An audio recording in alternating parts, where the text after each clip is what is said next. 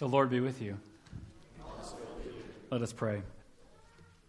Keep, O Lord, your household, the church, in continual godliness, that through your protection it may be free from all adversities, and devoutly serve you in good works to the glory of your name. Through Jesus Christ our Lord, who lives and reigns with you in the Holy Spirit, one God, now and forever. Amen. A reading from the Psalms. Oh, give thanks to the Lord, for he is good, for his steadfast love endures forever. Let Israel say, his steadfast love endures forever. Let the house of Aaron say, His steadfast love endures forever. Let those who fear the Lord say, His steadfast love endures forever. Out of my distress I called on the Lord. The Lord answered me and set me free. The Lord is on my side. I will not fear. What can man do to me? The Lord is on my side as my helper. I shall look in triumph on those who hate me. It is better to take refuge in the Lord than to trust in man. It is better to take refuge in the Lord than to trust in princes. All nations surrounded me. In the name of the Lord, I cut them off. They surrounded me, surrounded me on every side. In the name of the Lord, I cut them off. They surrounded me like bees. They went out like a fire among thorns. In the name of the Lord, I cut them off. I was pushed hard so that I was falling, but the Lord helped me. The Lord is my strength and my song. He has become my salvation. Glad songs of salvation are in the tents of the righteous. The right hand of the Lord does valiantly. The right hand of the Lord exalts. The right hand of the Lord does valiantly. I shall not die, but I shall live, and recount the deeds of the Lord. The Lord has disciplined me severely, but he has not given me over to death. Open to me the gates of righteousness that I may enter through them and give thanks to the Lord. This is the gate of the Lord. The righteous shall enter through it. I thank you that you have answered me and have become my salvation. The stone that the builders rejected has become the cornerstone. This is the Lord's doing. It is marvelous in our eyes. This is the day that the Lord has made. Let us rejoice and be glad in it. Save us, we pray, O Lord. O Lord, we pray, give us success. Blessed is he who comes in the name of the Lord. We bless you from the house of the Lord. The Lord is God, and he has made his light to shine upon us. Bind the festal sacrifice with cords up to the horns of the altar. You are my God, and I will give thanks to you. You are my God, I will extol you. Oh, give thanks to the Lord, for he is good, for his steadfast love endures forever. The word of the Lord.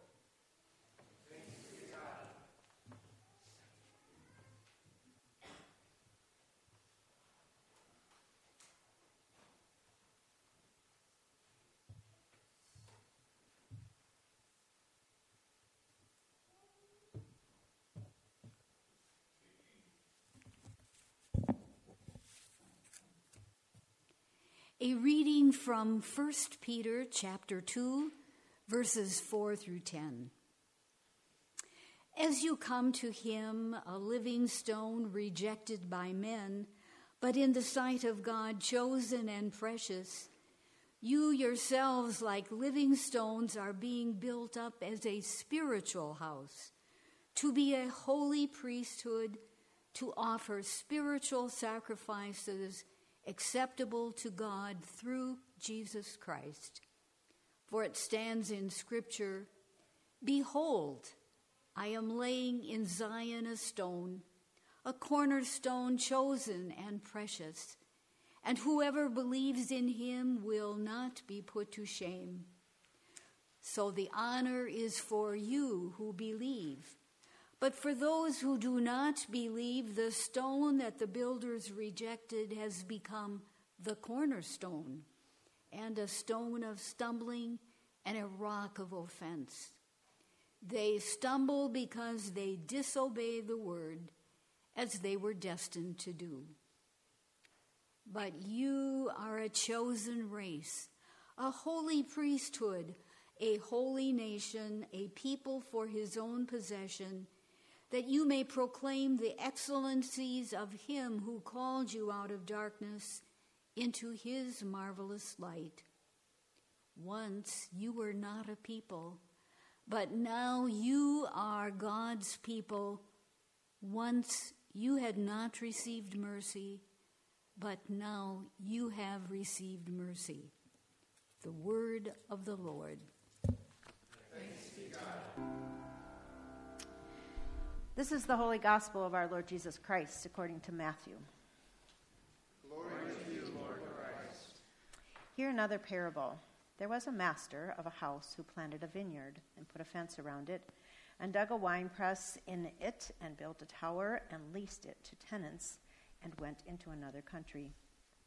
And when the season for fruit drew near, he sent his servants to the tenants to get his fruit. And the tenants took the servants and beat one, and killed another, and stoned another. And again he sent other servants, more than the first, and they did the same to them. And finally he sent his son to them, saying, They will respect my son. But when the tenants saw the son, they said to themselves, This is the heir. Come, let us kill him and have his inheritance.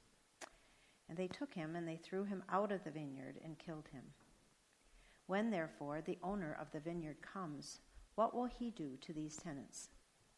He said to him, He will put those wretches into a miserable death and let out the vineyard to other tenants who will give him the fruits of their season. And Jesus said to them, Have you never heard in the scriptures? The stone that the builders rejected has become the sto- cornerstone.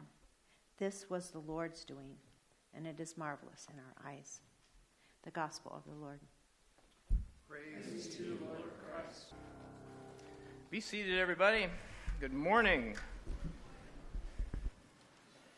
I was talking to our brother Phil Bickle after the first service, and um, he said something to me that kind of, you know, that was great. He was just talking, and it made me think about how this First Peter passage that I'm going to talk about this morning, I could just like take an old school tape recorder and just play that passage 20 times, and you could listen to it and talk about how the amazing and rich imagery that Peter brings to this, this, this short little seven verses.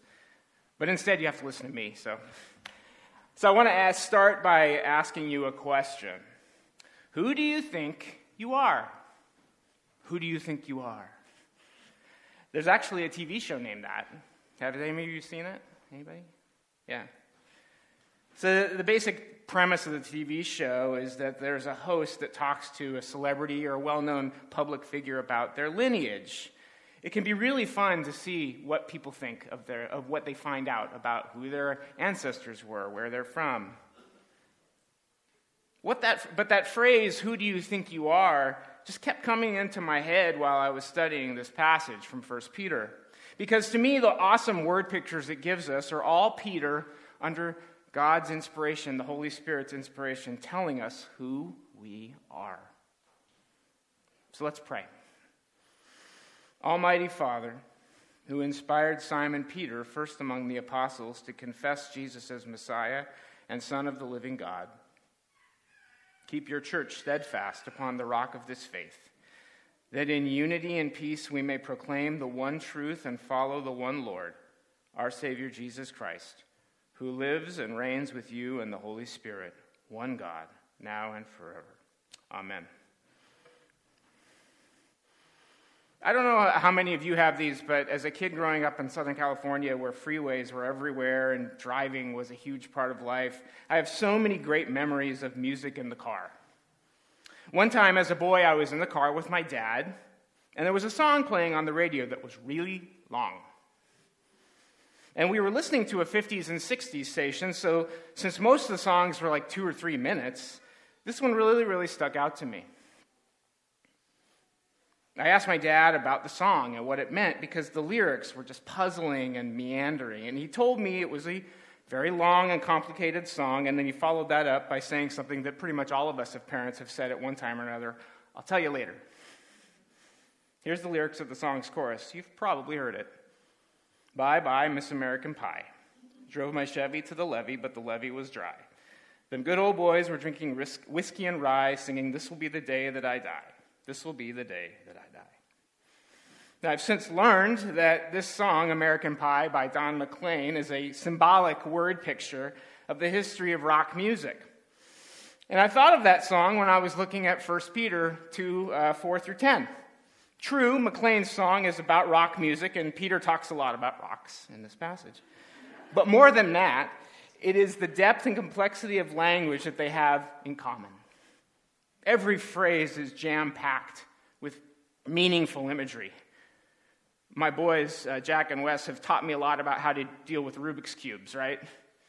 The phrase, this passage is a Rubik's Cube, many facets constantly being ter- turned and reworked. The metaphors Peter uses keep building on themselves, and then their meaning is turned again and again. And you think you have one side kind of figured out, but then, oh, there's a cube out of place. And I want to thank Father Pete for asking me to preach on this passage because he knew I would love all the rich Old Testament references. But let's start our reflection with rocks. It's probably not a stretch to say, I would think, that Peter had a thing about rocks. God was a rock in the Psalms. Rocks were symbols that reminded God's people of his work. Moses hit a rock, and out came water. Rocks loomed large in the Hebrew imagination. Fast forward, though. Peter's rabbi Jesus used rocks in his teaching. The wise man built his house on the and, and not sand. Peter heard Jesus proclaim once that if no one would confess him, that the rocks would cry out. And toward the end of Jesus' earthly ministry, as we heard in the, uh, the gospel reading today, Jesus quotes the passage from Psalm 118 that we also heard read that describes himself. The stone that the builders rejected has become the cornerstone. So imagine that you're Peter. One day, Jesus looks at you and your 11 friends and says, Who do you say that I am? And you know, you know the answer. You say, You're the Messiah. And then Jesus, thrilled with your answer, says, Blessed are you. In fact, you are a rock. If I had been Peter, this rock concept would have probably become an obsession. He uses it in his own preaching. In Acts 4:11, he tells the religious leaders that the stone they rejected has become the cornerstone, just like his teacher had said. And by the time we reach this beloved epistle, he again echoes this teaching, but he goes beyond that and builds an even more important and encouraging word for the church. He looks around at this fledgling group of people in a dark time approaching persecution, and he says, You are all rocks.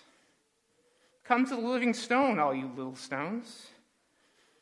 You little rocks are a royal priesthood, precious to God. Where has Peter come in these years? He, he could have bragged about being the rock. It's his name. Jesus gave it to him. Instead, he looks around and uses this imagery to encourage the church. St. Peter is building his house, his teaching, with these magnificent stones from the Hebrew Scriptures. But it's clear who the biggest and more, most important stone is Jesus Christ, the cornerstone. So I want to anchor this teaching this morning with four main terms that Peter uses cornerstone, living stones, royal priesthood, and chosen race. So I want to start with the concept of the cornerstone, even though it doesn't, the passage doesn't start there, because it is foundational to the passage, no pun intended. I find it interesting that Peter keeps working and reworking the fact that the people he is writing to are a holy people, a spiritual house.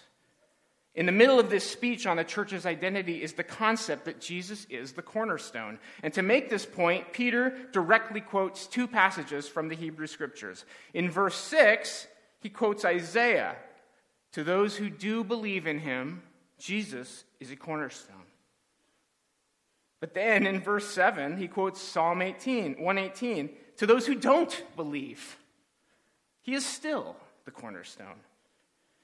The word here, cornerstone, has the idea of being that foundation in the Isaiah passage and in others. If you were to look at an ancient altar, many of you have probably seen an artistic rendering of an ancient altar. They have these four corners that are sort of shooting out. That same word for that corner is what's being used in these Hebrew passages. But in Psalm 118:22, the passage Peter quotes in verse 7, the Hebrew word rosh is put before it. And I say the word Rosh because you've all heard it. Anytime you've heard of the, the word for the Jewish New Year, Rosh Hashanah, that's what that is. It's head of the year. So, this Rosh here of Rosh corner, it's like this is the biggest stone. This is the most important stone. And so, when I think of cornerstone in our world today, I think about concrete. It's like that. In fact, a simple Google search will show you that a lot of concrete companies have named themselves the cornerstone concrete. And that's important because our identity is tied to the foundational role that Jesus plays. He goes before us. Whether Jesus is talking, whether Peter is talking about us as rocks, stones, priests, citizens of a new race, Jesus is the one who goes before us. And it's fascinating to see that with all the rock talk, Peter is never self referential. Take it from me, the guy Jesus called rock. No, Peter always makes it about Jesus. He's the first one, he's the chief rock. Let's follow him. So, with the cornerstone in mind, let's go back to verse 4, back to the beginning of the passage. The first picture Peter gives is the living stone picture. And why are we living? Well, we can go back to the passage that Pete talked about last week. We have tasted and seen that the Lord is good. We are living stones because Jesus rose. We come to the great living stone, Jesus, but we are also like him, living stones. And we are being built into a house. This begins by saying that Jesus is the living stone but was rejected. And the anchoring of this language is unmistakably kind of about the temple in Jerusalem. But we are now called living stones, called to construct a different kind of temple, a different kind of house. Whereas the old temple was built of stones, just like other buildings, this new house is built of people. One commentator I read says the house of God is no longer a physical building, but a living house where God lives. It is therefore impregnable. And this was a certain comfort to an oppressed people group, the church, at this time. But then Peter turns the metaphor again and says that we are not only the stones to make up the house, but we are priests inside the house too.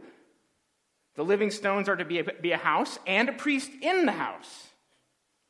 And they're to offer spiritual sacrifices to God rather than the physical sacrifices that were focused upon in the physical temple.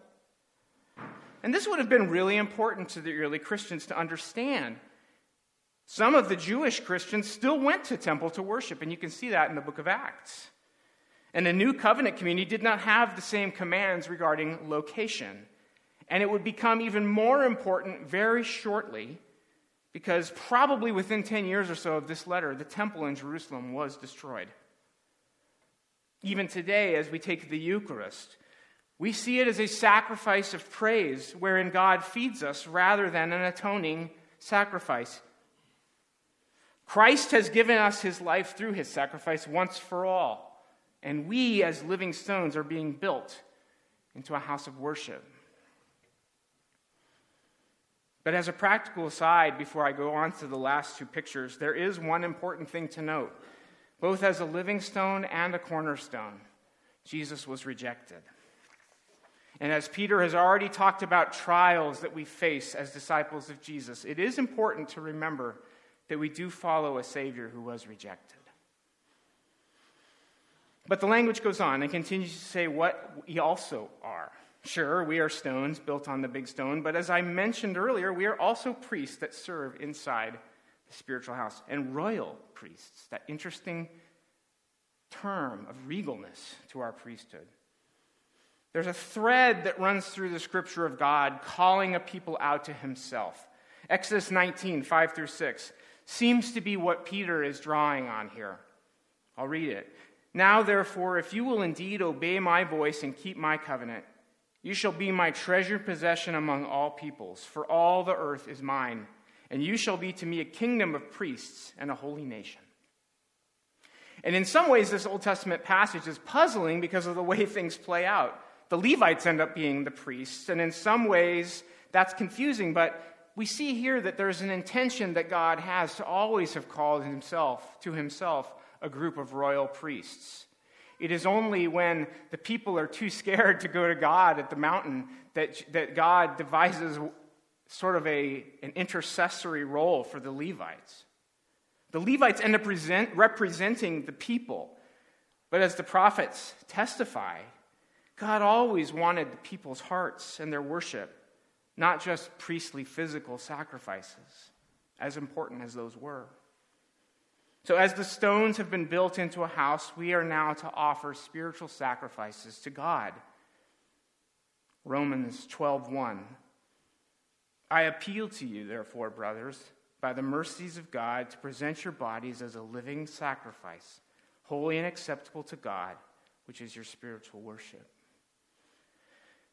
But what makes this passage so grand is that we follow Jesus our cornerstone as priest he was a priest Hebrews reminds us since we have such a great high priest who has passed through the heavens, Jesus, the Son of God, let us hold fast our confession. We do not have a high priest who is unable to sympathize with our weakness, but one who in every respect has been tempted as we are, yet without sin. He has gone before. There are so many practical implications of this priesthood, but I want to mention two because they're what came to mind and what I seem to have on my heart. First, prayer. How do we follow our big brother, Jesus, the great high priest, as priests? We pray. In the Old Testament, the high priest would wear what was called an ephod on his chest. The ephod had 12 colorful stones on it, and that represented the 12 tribes. When the priest went to offer the sacrifice, he had his people over his heart, symbolically. In a sermon I listened to on this passage, Tim Keller said that in the same way, we as priests have, our, have his people over our heart too. We can intercede for people. And in so doing, we offer priestly sacrifices to God. I am challenged by the call upon me to intercede for God's people as his priest. Second, vocation. I think we get it wrong if we only see things that we think of as spiritual as spiritual sacrifice. The work that you do every day, God is using that. Have you ever thought of your cubicle as a holy of holies? Perhaps you should. God does not call us all to vocational ministry, does He? If He has called you to your vocation, given you talents, giving you the situation, everything else, is that not an opportunity to offer spiritual sacrifice to God? In order to make this point, back to the living stones picture just for a moment, John Calvin wrote, As it is true that each one is a temple into, God, into which God dwells by his Spirit, so all ought to be fitted together that, may, that they may form one universal temple. This is the case when everyone, content with his own measure, keeps themselves within the limits of their duty. All have something to do with regards to others. We're all fitting together.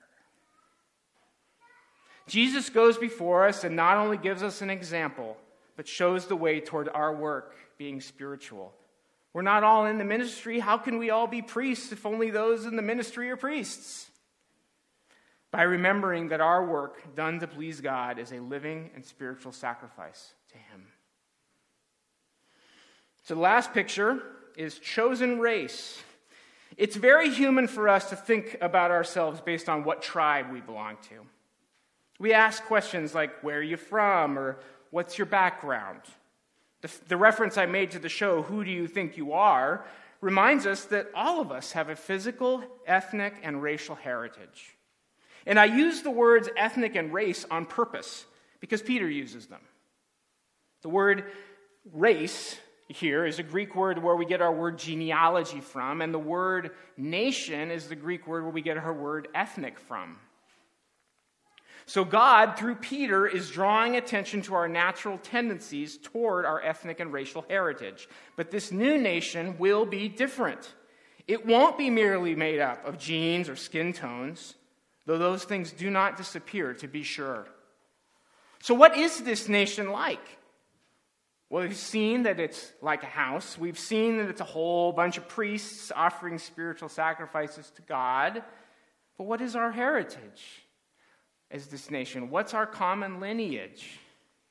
Peter tells us it's that we are chosen. Tim Keller again makes the interesting point that we are chosen people, not choice people. We were not so attractive to God that He just had to pick us out. We have been called out of darkness into His marvelous light. And what an image that is. And one can hear Peter's enthusiasm with the generosity of his language. And there is to me and to commentators I read even a little hint of a picture of the Exodus here a people called out of slavery, out of darkness, into a glorious future. And closing out his thought in verse 10, Peter goes to the scriptures again. Here he quotes the prophet Hosea Once you were not a people, now you are the people of God. Once you had not received mercy, but now you have received mercy. The people of Israel were chosen, but they were still an ethnic group. And people of all nations could always join them. That was always part of the promise, but it would necessitate joining the people of Israel, keeping kosher eating, keeping the covenant sign of circumcision. Here, Peter is reminding the church that what marks them is God's choosing them in his grace and mercy. God always made clear that he didn't choose Israel because of how great they were. But from the very beginning, with Abraham, God always wanted to build a nation. And the good news here is that all peoples who receive mercy can be, as Paul says in Romans 11, grafted into the chosen race, the holy nation. What a promise. Sometimes I think we think the difficulties we, we face in our time are just simply unprecedented. Peter wrote to a church on the verge of one of the most brutal, ghastly persecutions it has ever faced the reign of Caesar Nero. In moments of trial, let us ask ourselves who is defining us? Make no mistake, we need God, we need His help. And one of the great cries of the Reformation was semper reformanda, always reforming. But remember what He, God, through His Word, calls us chosen, royal, living. These are God's words, not mine. Who will define us? So do me a favor. If I ever end up asking you, who do you think you are? have a ready answer. I'm a living stone. I'm a royal priest. I'm a member of a chosen, holy people. Let's pray.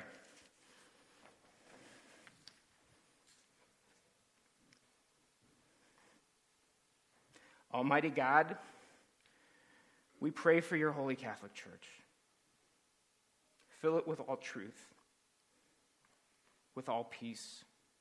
Where it is corrupt, purify it.